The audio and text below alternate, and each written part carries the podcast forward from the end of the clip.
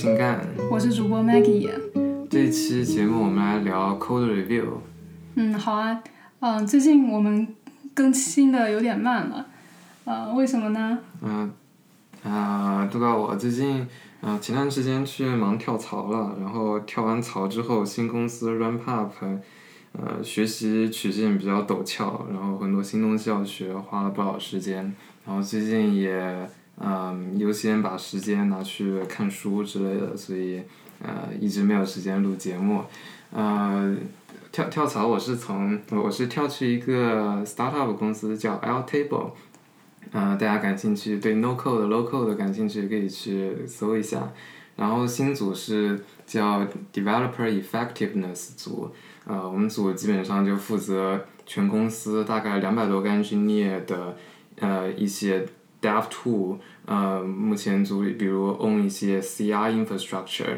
呃，怎么 run test，怎么 run test more efficiently，嗯，然后让 developer 的 workflow 更加的流畅，嗯，然后比如一些 code review tooling，这也是今天我们为什么也要来聊 code review，然后还有很多的 runtime code language 啊，比如说我们是一个 Node Node.js shop，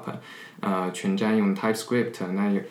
用一个嗯 giant monolithic repository，那怎么去 optimize TypeScript 和 Node.js 也是。呃，有很多东西在里面，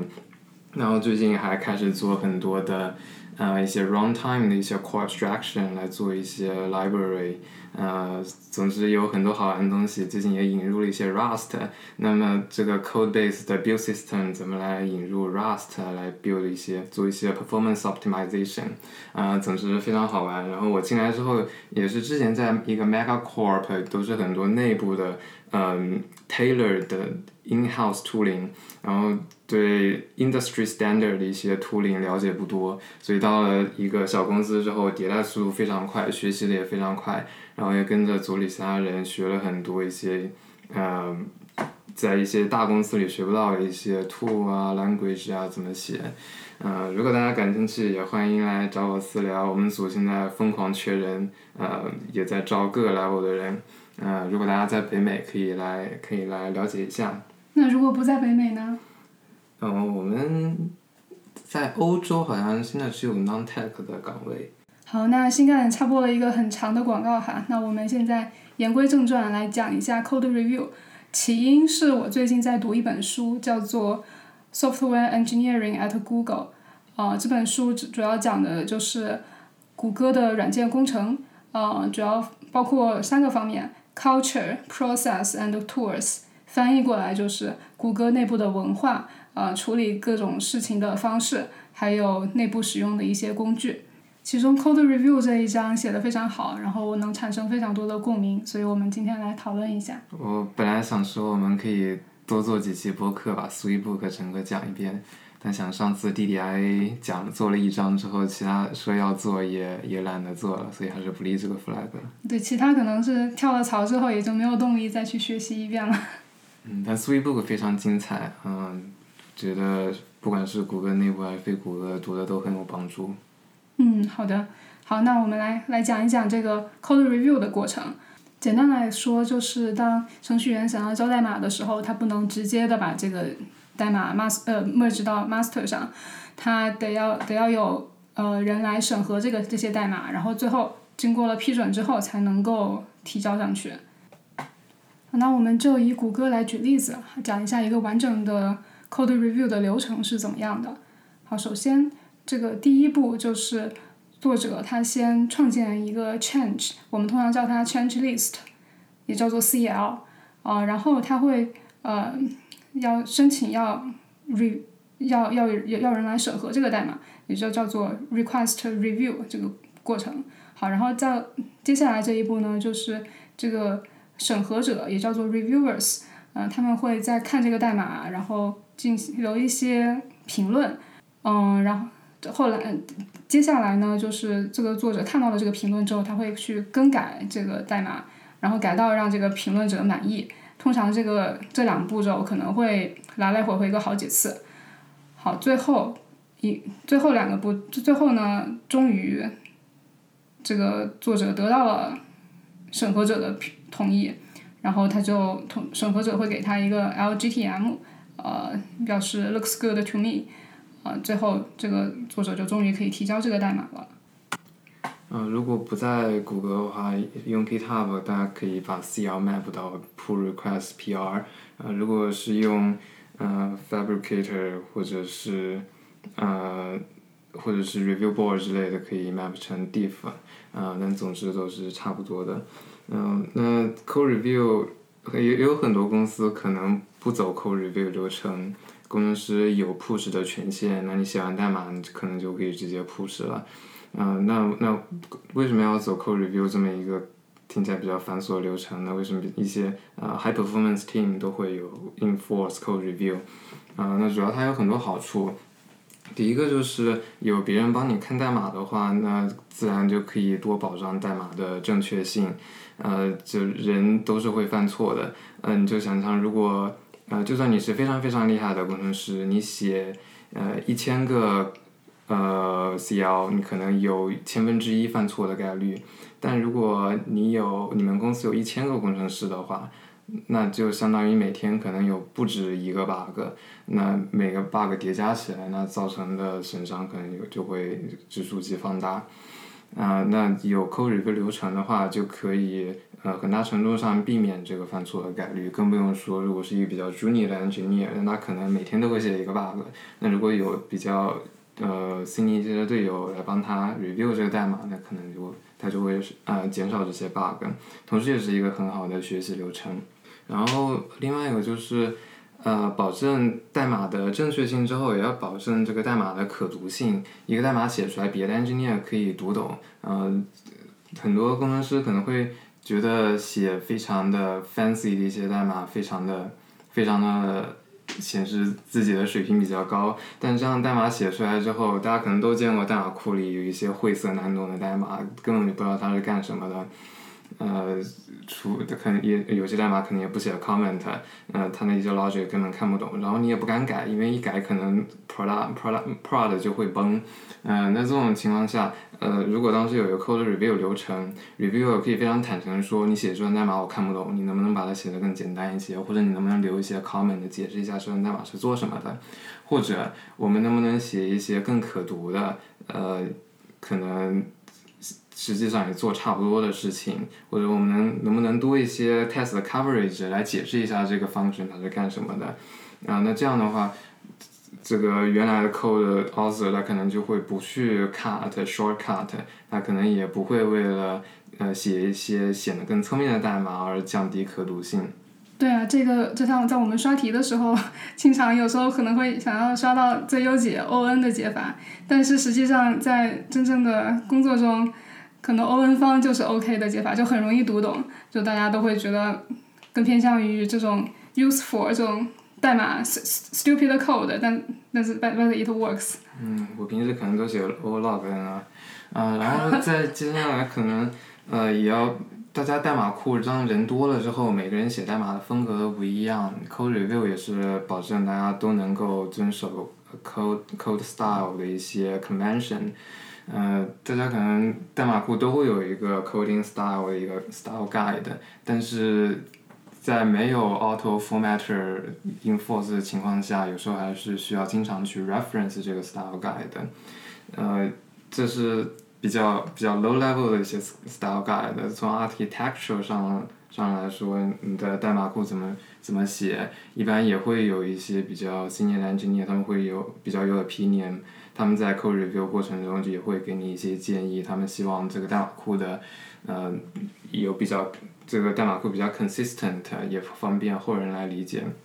在 code review 过程中，呃，code 这个代码的作者和 reviewer 都会留很多 comment 来讨论这个代码要怎么写，为什么最后做了这样的决定。这些 comment 之类的 metadata 是没有办法 check in 到 version control system 里面的，呃，一般都会留在 GitHub 或者在 Google 留在 critique 这样的一些 tool 里面。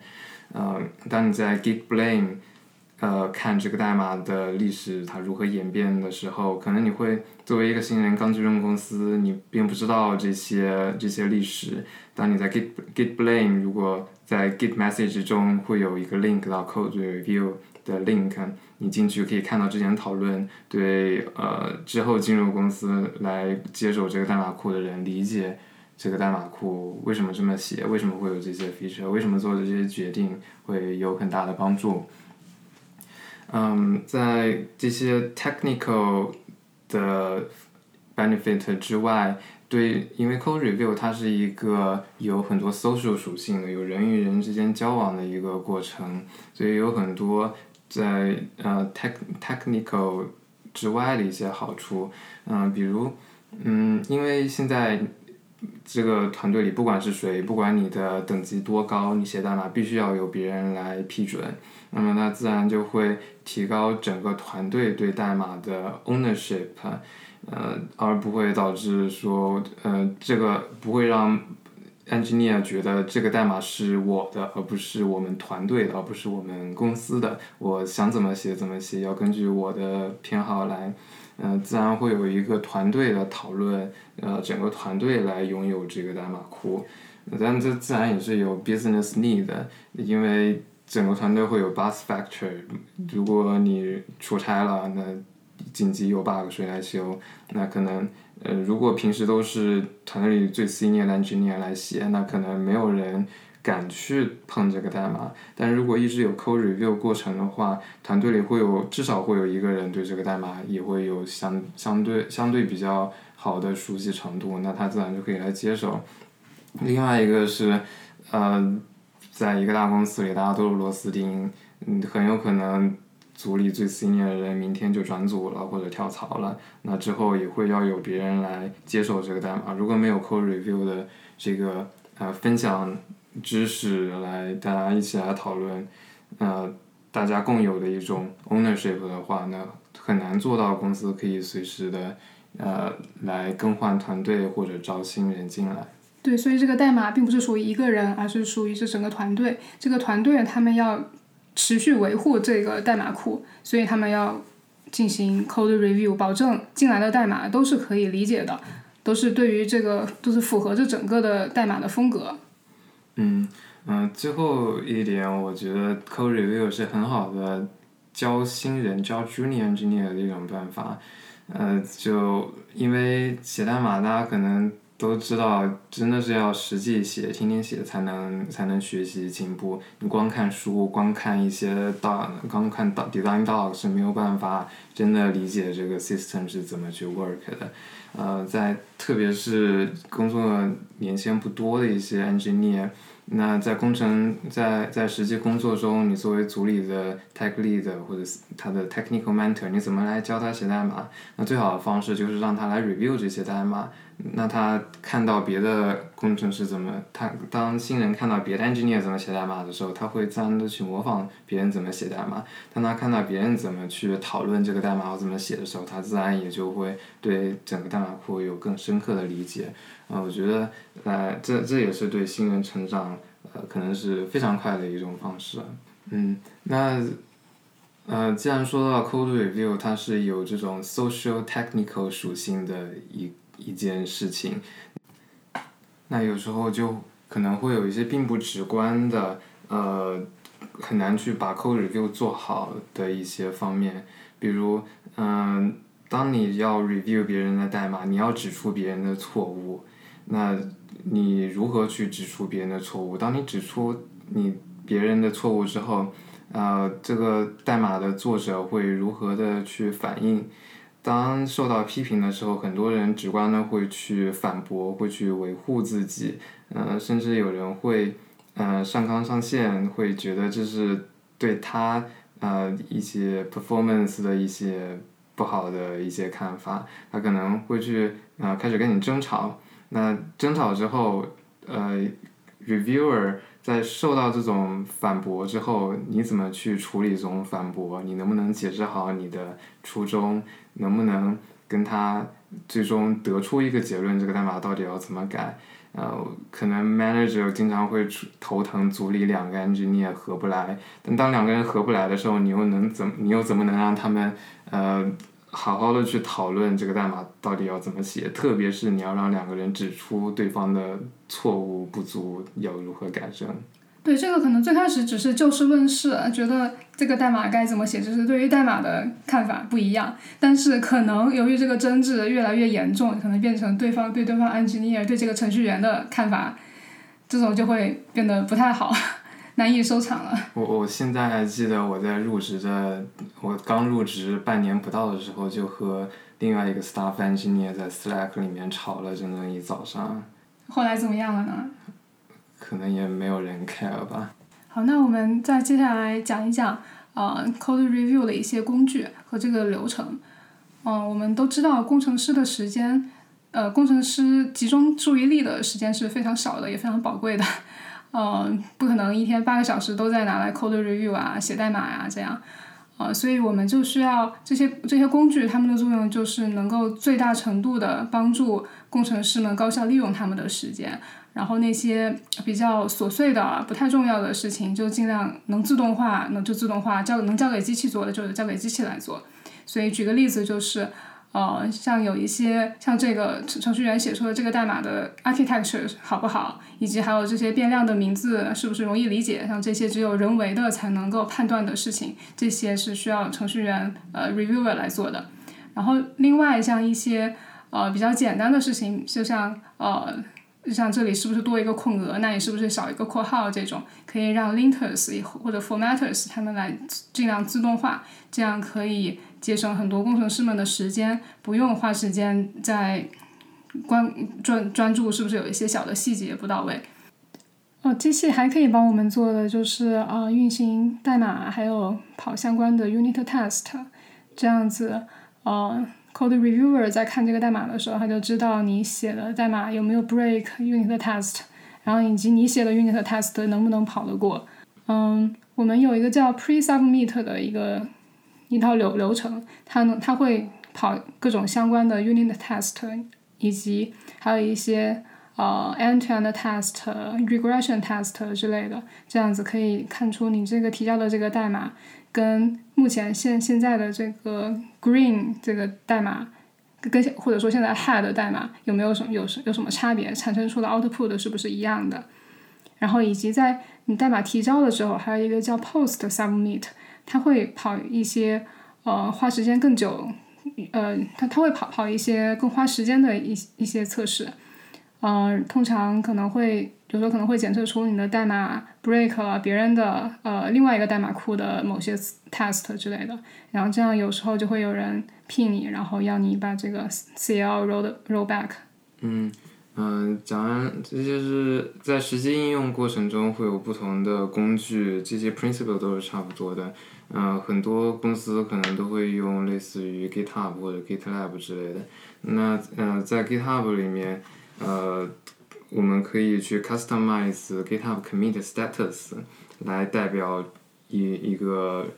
一套流程有没有跑过，然后来改变这个 pull request 它的 status 来代表这个 pull request 可不可以被 merge。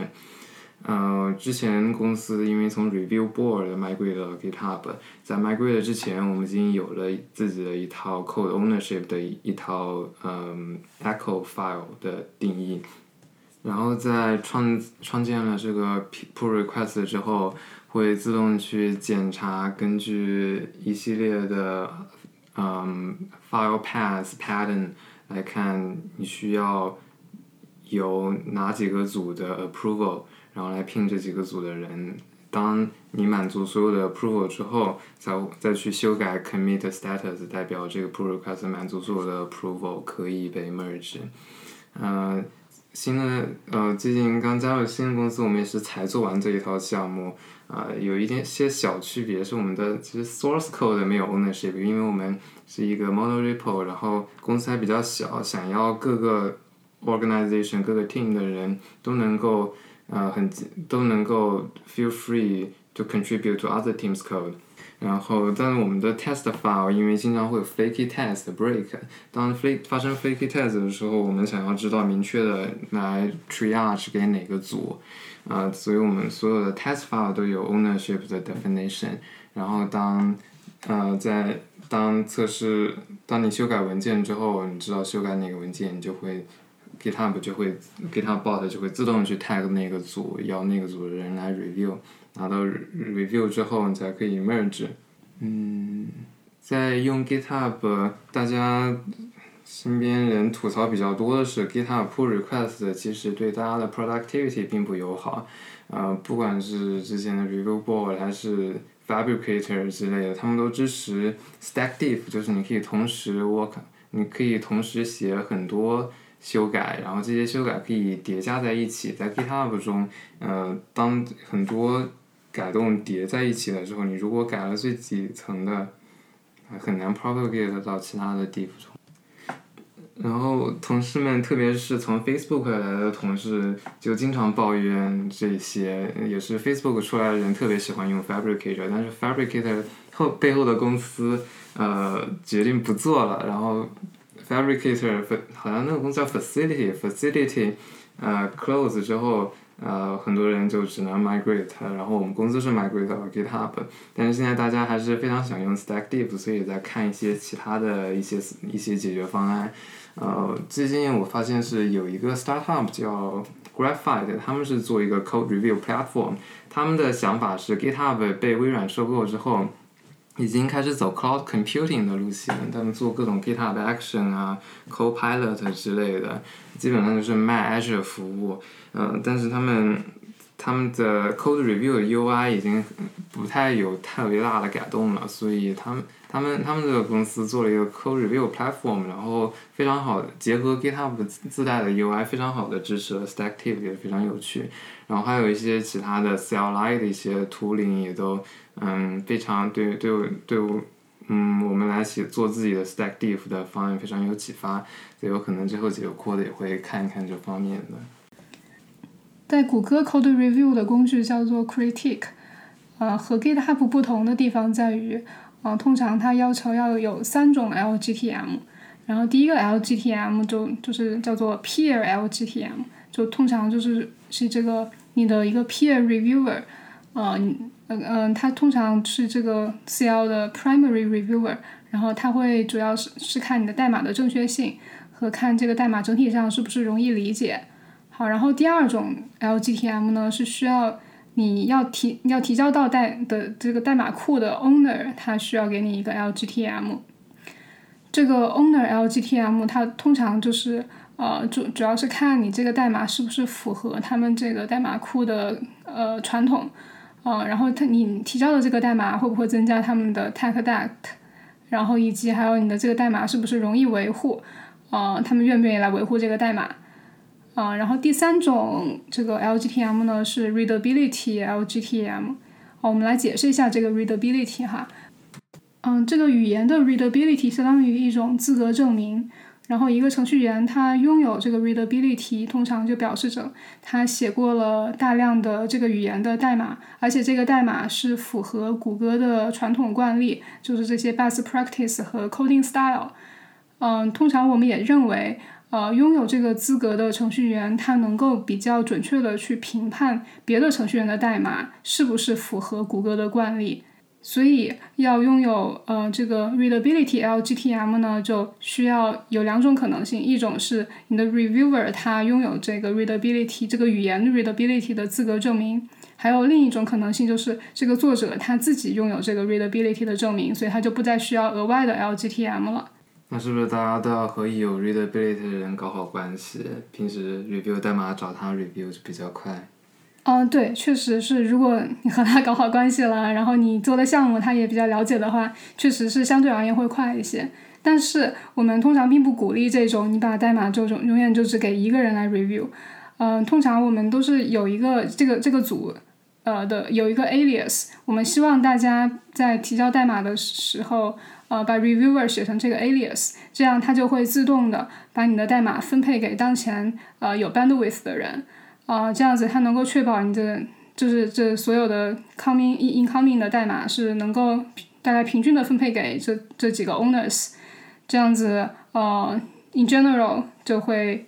代码会处理的速度会比较平均也比较快，而不是可能一个人他有二他每天要 review 二十个代码，这样子会增加他的 workload，然后可能代 review 的速度也不是很快。啊，这个过程听上去可能有点复杂，就是一个代码需要可能三个人来 review，但是实际上在谷歌大部分的代码就是一个人 review 就够了。啊，为什么呢？是因为通常可能在这个代码库里总有这么几个人，他一个人拥有这三种身份，他就是既可以当你的 primary peer reviewer，也可以当也也也是 owner，然后他同时还有 readability。呃，分成这么三种角色呢，可以增加这个灵活性，然后同时也可以 scale 的 engineering org。啊，试想一下，假设现在有十个组，他们都想提交代码到某一个代码库，啊，然后如果你是其中一个人一一一个一一个组的话，然后你有一个代码，然后给了你的给了这个代呃 owner 组的其中一个人 review，好，然后你们可能之间互相就会 iterate 好几次。呃，互相 comment 呀，他不懂你这个代码的 background，然后你要解释，然后之后又有一些各种小的事事情，呃，就可能就好几天就过去了，然后你代码还没有交上去，这样子就会就互相双方都会比较 frustrated，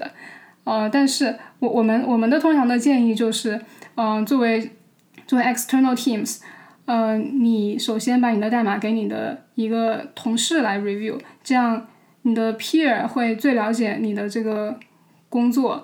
呃，这这些 context，然后你们，而且你们互相之间 review 也会比较快，可能一到两天就 review 完了。然后等他 LGTM 了之后，你再把这个代码拿去给 owner 来看，然后他看到已经有了一个 LGTM 了，他就不需要再关注你的 code correctness。然后既既然已经有人为你背书了，他就可能只看一看这个代码是不是符合他们的呃这个组的代码习惯就行了。然后通常也会比较快的能给你一个 LGTM，这样子你就能。交的交代码交的快一些，所以就这这样子试想一下，就可能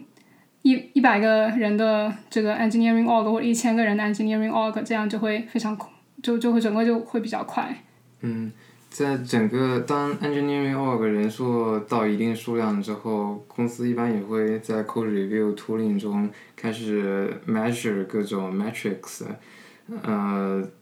在公司比较小的时候，可能没有必要去 measure metrics，但是当人数上去之后，leadership 对底层的 engineer 他们的 productivity，呃，他们距离越来越远之后，他们就需要在不同的 level roll up 来 measure metrics，一般是可以看整个 team，呃，根据你们这个 team 这个月对比上个月，这个季度对比上个季度，看你们 code review 的速度，平均每天 code review 的数量。这样可以对 engineering productivity 有一个大概的了解。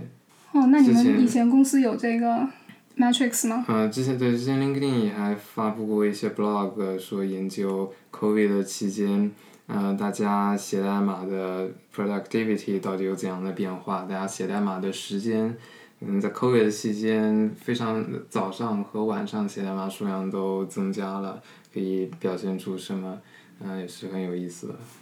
嗯，这样我还对我我这样子让让我想到了，我们每年 perf 的时候，确实就可以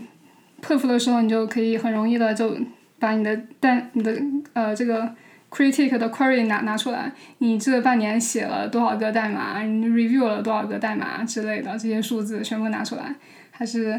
然后以及至至于具体这老板们他们有没有来看我们的 matrix，这个我还不知道，也没有听说过相关的研究。OK，讲完了 code review 的 principle tools and processes，我们再来聊一聊，嗯，搬砖时呃感感悟到的 tips and best practices 吧。嗯，可以分成两部分。第一部分我们来讲讲作为 reviewer，你去 review 别人代码的时候，有哪些 best practice 可以帮助你啊做一个更好的 team player 来 code review。啊，在之后我们再来说一说作为 code author，你去提交。Code review 请求的时候有哪些 best practice？好，那我们先从呃作为 reviewer 啊的 best practice 开始讲起。嗯，首先第一点是，呃，这个组里要 set up 一个 style guide。嗯，这个 style guide 是跟语言密切相关的。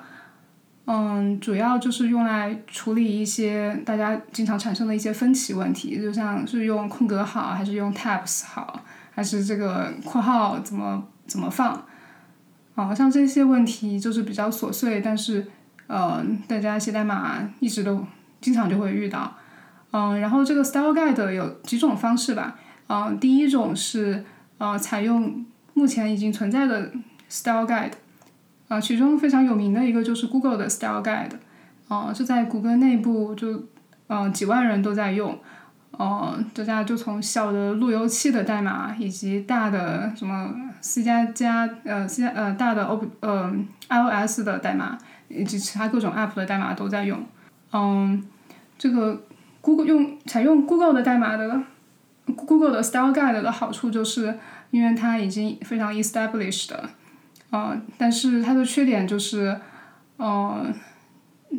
，Google Style Guide 对最新语言的 feature 呃。feature support 会比较低，就举个例子吧，就是说，呃，我们内部的好像是今年年初的时候才从 C C 加加十一变到支持 C 加加十七，对，就是跳过了 C 加加十四，然后最新的已经到呃最新的这个语言的 feature 已经到 C 加加二十级了。嗯，这 Style Guide 和 Language Version 也是相辅相成的。嗯，你从 C 加加十一升级到 C 加加十七的时候，Style Guide 也会跟进。呃，告诉大家 language 新的一些 feature 有哪些，大家要怎么用，我们约定俗成一下新的 feature，呃，我们用哪些来改进我们的代码？对于需要 migrate 的旧代码，呃，要也有时候也可以举举一些例子，旧的代码怎么写，新的代码怎么写，好处是什么？对，所以有这个 style guide 的最重要的目的就是让大家统一意见，这样在 code review 的时候，如果产生了分歧，你可以把这个 style guide 相应的地方 link 上去，嗯，这样告告诉作者，我有这个意见，并不是因为我觉得我的代码写的比你好，而是因为我们之前这个公司约定俗成就是该怎么写代码。好，我们的第二个 best practice 就是要慷慨的给对方 code examples。有时候我们也叫它 code pointers，嗯，这是一个很好的办法，能够避免误会、分歧，还有对方反复修改代码。嗯，经常经常我们遇到的就是，呃，有时候作者他迫于某种压力，他需要早点尽尽早把代码交上去，然后你觉得他写的有可能又和你想的不太一样，但是你文字解释了半天，但可能都还没有解释清楚，他改了一下，然后发现还是跟你的不说的不一样，但是这个时候如果你给他一个扣了一个 example，它可能就只能够比较快的改改成你想要的样子，然后这样它能够早比较早的把代码交上去，然后再就是这个你给他扣了一个 example，这也能传达一种呃一种你非常愿意帮他的这种这种意愿，然后这样这对于作者而言，他收到了这个 code examples，他都也会觉得啊非常。开心，觉得非常觉得这个 reviewer 在愿意帮我写写代码，帮我呃早点把代码交上去，嗯，然后通常这个 GitHub 或者 Critic 都有一个功能叫做 Suggest Edit，你可以如果是只是快速的就一两行的一个 code change，呃，我有时候也就会 Suggest Edit，就像比如举个例子，像 List Comprehension Python 里面的，啊，这个对于嗯，对于呃比较比较比较懂这个功能的，可能就几秒钟就能写出来吧。但对于一个新人，他可能要去学个二十分钟，然后才能才能懂你说的这个是什么意思，还要去做个 research。OK，啊，再接下来再说，呃，在留 code review 的时候，大家要避免用呃你怎么样怎么样，然后尽量说我们怎么样怎么样。呃，举个例子，就是在你呃，留 comment 说，呃，你这个能不能把写的这个 class 挪到另外一个文件中？呃，如果你说你把这个 class 挪到另外一个文件里面，呃，就可能会很多时候可能会给 code author 一个呃命令指使的语气，有时候会激起别人的一些不舒适反感，有时候可能是争吵的呃原点，啊。相应的，如果你说，呃，我们能不能把这个 class 挪到另外一个文件，这样呃就会让人听起来更舒服一些。更深层的也是反映了，在你的眼里，这个代码不是呃作者一个人在写，而是作为整个组可能整个公司共有的一个嗯财产。对，这就更像是一种在商量的语气，我们一起来做这个项目，一起把这个代码交上去。嗯，对，如呃，如果不想说呃我们怎么怎么样，也可以呃去掉去掉你这个主语，也可以说啊、我推，也可以说这里推荐怎么样怎么样啊、推荐怎么样的写法，或者说这一个类呃比较适合被挪到另外一个文件里，这样子呃就避免了大家带入这种主观的一种对立面的情面。嗯，对，对，或者说像 What about renaming this variable 之类的，What about 嗯嗯这么做可以吗？怎么样？嗯，在呃在避免言语中非常直接的双方对立。呃，另外一个角度是你要你要呃描述就 frame 你的呃反馈成一种请求，而不是一种命令。呃，在还是说刚刚那个例子，如果你说你要怎么做怎么做，就是有一种命令的口吻，呃，会呃很很很多人会对这种命令的口吻感觉到非常的不舒适，啊、这也是也是因为因为写代码是一种非常有创造力的工作，在有创造力的工作中，人总是希望自己对自己的工作产物。呃，有比较多的掌控权。当有另外一个人质疑他的，呃，甚甚至大家会把自己写的代码的好坏和自己个人的优秀程度联系在一起，所以在接受到别人的指令你修改，有时候会可能会理解成一种批评，然后再牵扯到对你个人的一个指责，呃，可能会导致，呃，别人心理上产生不满。但如果你把它描述成成一种请求，这样是就会让别人更好接受这样的一种呃反馈，呃，所以当与其当你在说你要怎么样怎么样，或者你这里写的不对，应该怎么样怎么样，呃，如果你能把它呃描述成，呃，如果你能不能把它改成另外一种样子，呃，这样可能对别人会更好接受。然后，如果你用这种请求、这种询问的口吻来评论、来口做、来留 code review 的话，这也方便呃 code author 他来 push back，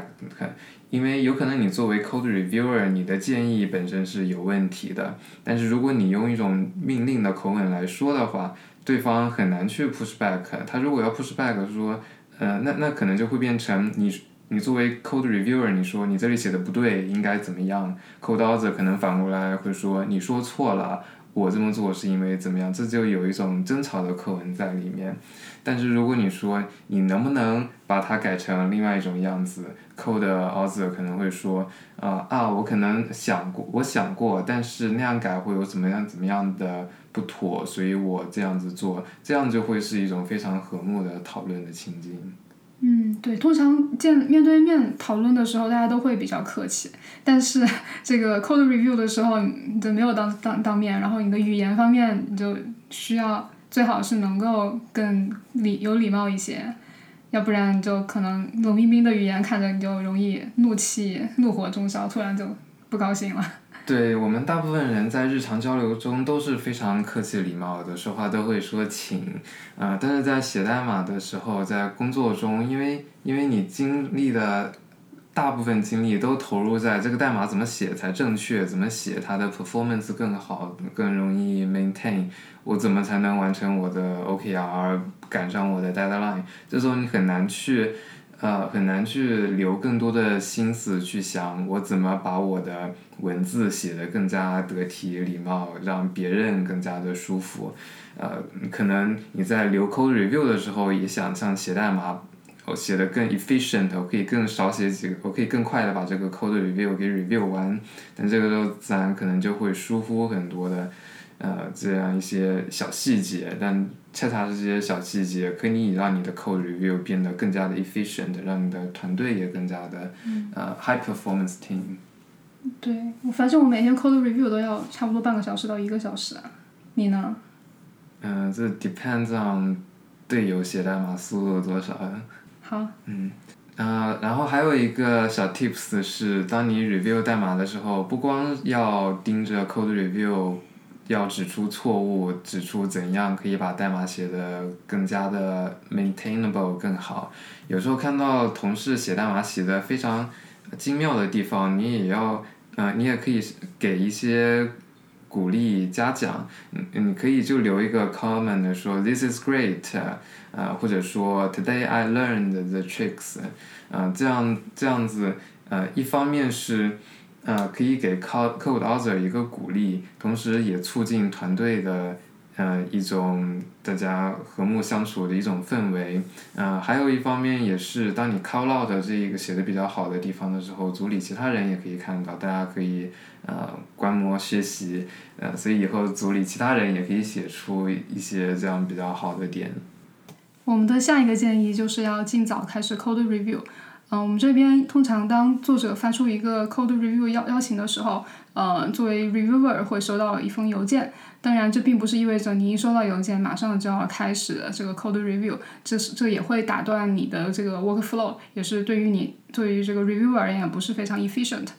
嗯，而且虽然没有一个 hard requirement，你需要在呃什么哪个 deadline 之前要 review，但是通常这个 courtesy 是要求。最好是能够在八小时之内，一种或者说 one business day 之内进行第一轮 code review，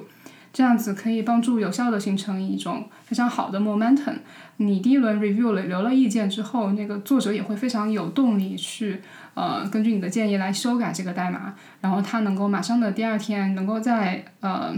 修改的代码让你再 review 第二轮。然后可能通常一般就不会有太大的太多的意见了，让他让他能够尽快的把这个代码交上去，这样一个好的一种良性循环，能够让建立这个双方都能够建立这种 trust，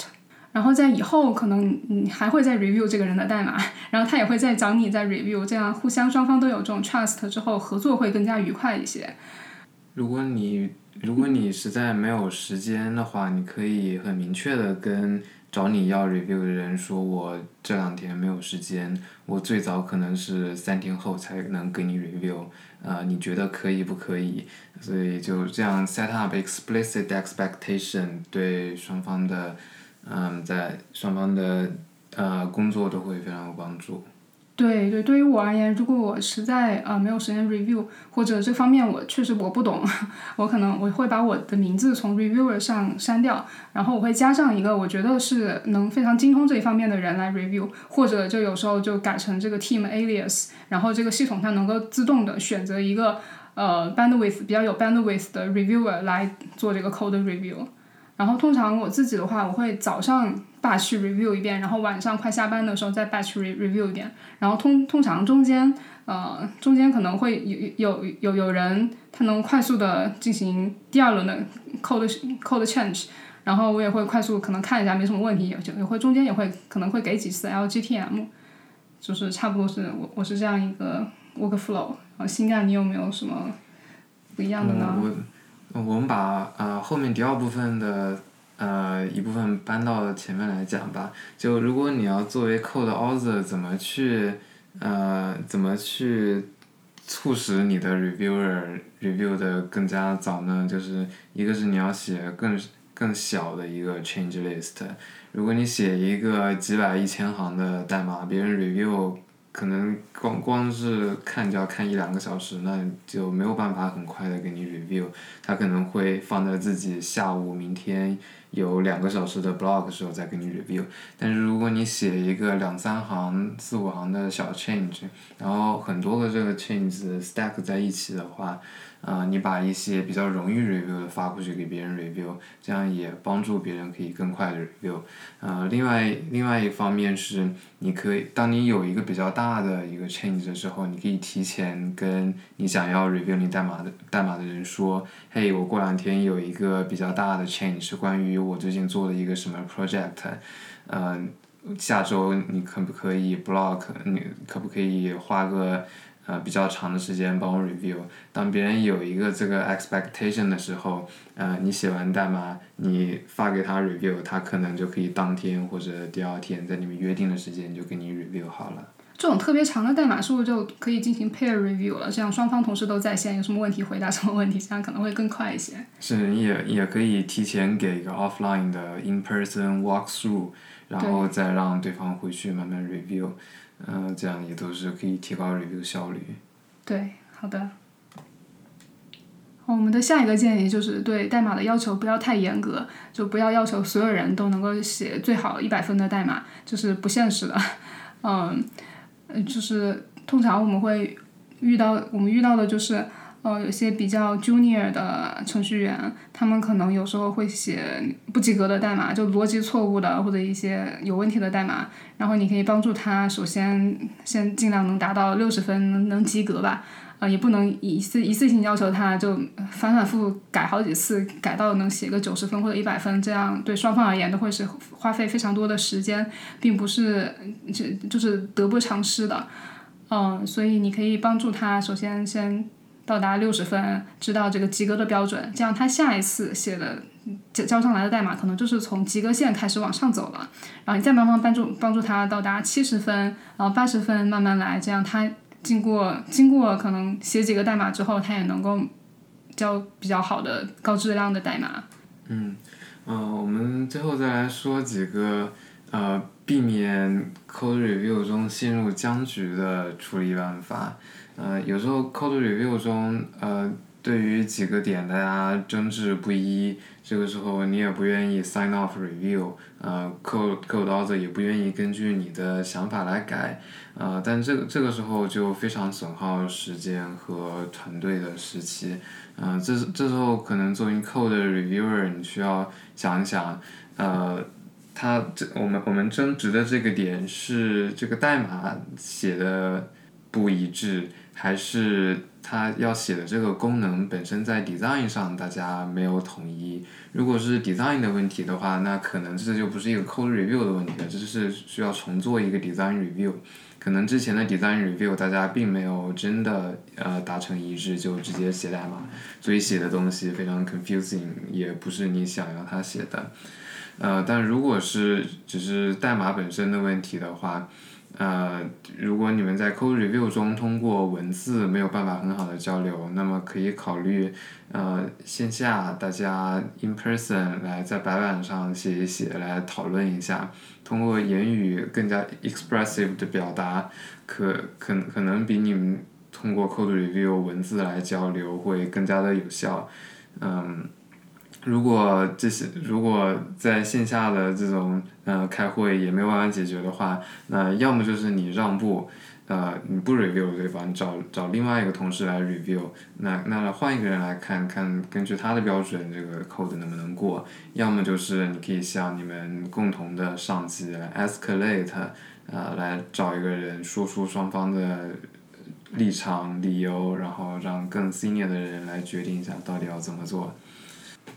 好，说到这里，我想起来了一个最近的例子，就是我自己要交的代码收到了一些 pushback。好，这个事情是这样子的，嗯、我要交的这个代码是我们隔壁的代码库，啊、我当时的那个 change list 已经有好几个 LGTM 了，然后就差最后一个 owner 的 LGTM，但是 owner 对于呃这个代码有一些他的看法，嗯、这个主要的原因是因为我感觉就是因为 we are not on the same page，呃，所以于是我就写了一个 doc。然后在这个 doc 里面，我列列出了呃我们为什么要写要教这个代码，然后有我们有这么一些 options，有短期的、长期的。作为短期而言，这个代码并不会 add to tag that。然后对于长期的该怎么做才是一个最好的一个呃正确的处理方式。好，然后同时我还 set up 了一个第二天的 meeting，这个 meeting 里面有这几个 code review reviewer。呃，还有这个 owner，以及还有我自己的老板，然后在这个 meeting 里面，嗯，我就解释了为什么我们要交这个代码，然后也同时也解释了，也也这个 owner 他也问了很多问题，因为确实是 we are not on the same page，然后就就帮助他理解这个我为什么要我们我们组为什么需要这个代码，呃，然后这个有我们有现在有这么多多的 options。呃，我们现在我我我推荐选这个短期的 option，目前，然后还有长期的 option 应该是什么样子的，啊，最后这些也都呃得到了这个 owner 的同意，所以最后我就终于把这个代码交上去了。嗯，一波三折的故事。嗯，对。啊，那在作为呃 code author，在作为提交 code review 请求的人的这一这一方面的话，呃，也有很多你可以做的，可以让 code review 流程更加的顺畅。嗯，第一个就是在你让别人 review 你代码之前，你先把自己代码 review 一下，看看如果你自己作为 reviewer 有没有一些很明显的你觉得需要改正的，或者嗯写的不不够好的地方。嗯，像在 GitHub 上，你可以先 create draft PR，呃，当你 create draft PR，你看一下你写的呃 pull request description，然后点到 change list 里面看一下改更改的地方，呃，如果更改的地方不是很明显，你的意图是什么？你甚至可以自己先留一些 comment 解释一下这一段是在做什么。那你觉得这是一个 ready 的程度？你可以在呃，open as 呃 o 呃，你再你再把它修改成 ready to review 的一个状态。呃，有一些比较呃，有一些需要你先自动化的地方，你也可以先做好。比如说，你可以先把这个 compile 一下，然后有一些需要 manual run 的一些结果，你可以 run 完了之后把 link 贴在这里，把结果写出来，代表你的这个代码是 work as expected。你在写 description 的时候，title，呃，可以写清楚，描述清楚你的代码是做什么的。呃，还还有现现在还有叫 conventional commits，嗯，你可以在你的 commit title 前先 prefix 写你这是一个 fix，呃，还是一个 feature，还是一个 breaking change，还是一些 refactoring，根据不同类型的呃 change。你的 teammate 也可以呃确定他们需要花多少精力、花多少时间和多少 focus 程度来 review 你的代码。比如，如果是一个 dependency upgrade，那我只要看一眼 test 过，那我就可以直接 review 了。但是如果你在 title 上写一个 breaking change，那我可能需要啊找一个 block 时间来来集中的 review 一下。对。嗯，在。Change description，如果你能在 high level 写清楚你的这个 change 做的目的是什么，那也可以在在你的同事收到 email 的时候就决定他能不能很快的 review 完，是不是很清楚？呃，这也是可以帮助你得更快的得到 review。嗯，write small changes 我们之前说过了，那再再强调一下这个，呃，这。自在我入职新公司之后，还是被被 TL 一进组就再强调了一遍，write small changes，呃，small changes 就是你一个 change list 不要掺杂多多个事情，一个 change list 要有一个主题，要非常的明确，clear and crisp。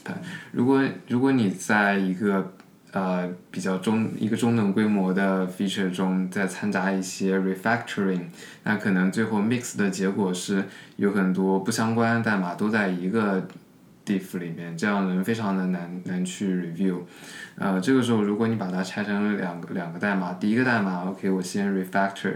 第二个代码我再加我的一些 feature，呃，第三第三个 PR，然后我再呃做一些 clean up。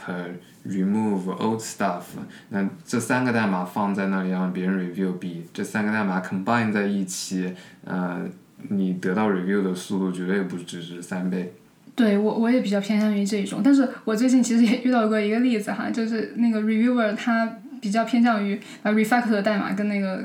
我要写的那个逻辑代码放在一起，他说我他说如果没有这个那个真后面的逻辑就没有必要做这个 refactoring 的。所以就是不同人他们的观点也有不太一样。在这方面，Critic 有一点做的比较好的，就是它能够自动的告诉你这个 change list 是是一个什么等级，有 X S S M L X L 这几个等级。所以每回如果看到什么超小的或者 S 的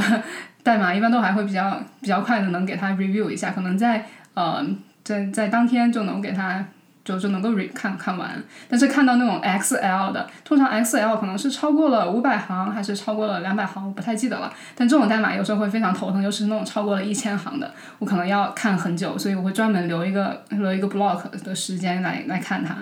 哦，这个 Critic 最近还有一个新功能啊，就是可以匿名 review，就对于呃代码作者或者对于这个 reviewer 而言，都可以选择匿名，隐藏自己的真实信息，这样子，呃，就主要是为了减少在 code review 中产生的一些偏见，呃，让这个 code review 更加公正。嗯，嗯。嗯，作为 code author，呃，还有就是可以在选择你的 reviewer 的时候，你可以选，你可以考虑一下要怎么选。呃，一个原则是你要把 review 你代码的人 keep to the minimum，呃，也不不是 review 你代码越多，围观的人越多就越好。呃，你要你要分清楚到底谁是你要修改这个代码的 owner。呃，谁有 context，找一个最小的一个集合的 reviewer 来 review 你的代码，这样子呃分工明确，你明确的让这些人知道他们需要呃花时间精力来 review 你的代码，呃不需要 review 你代码的人，嗯你就你就不需要把他们加到 reviewer 上，要不然会非常 confusing，大家也不知道到底你要谁来 review。对，尤其是在修改别的组的代码的时候，我发现通常这种时候最好是要找一个你组内的人先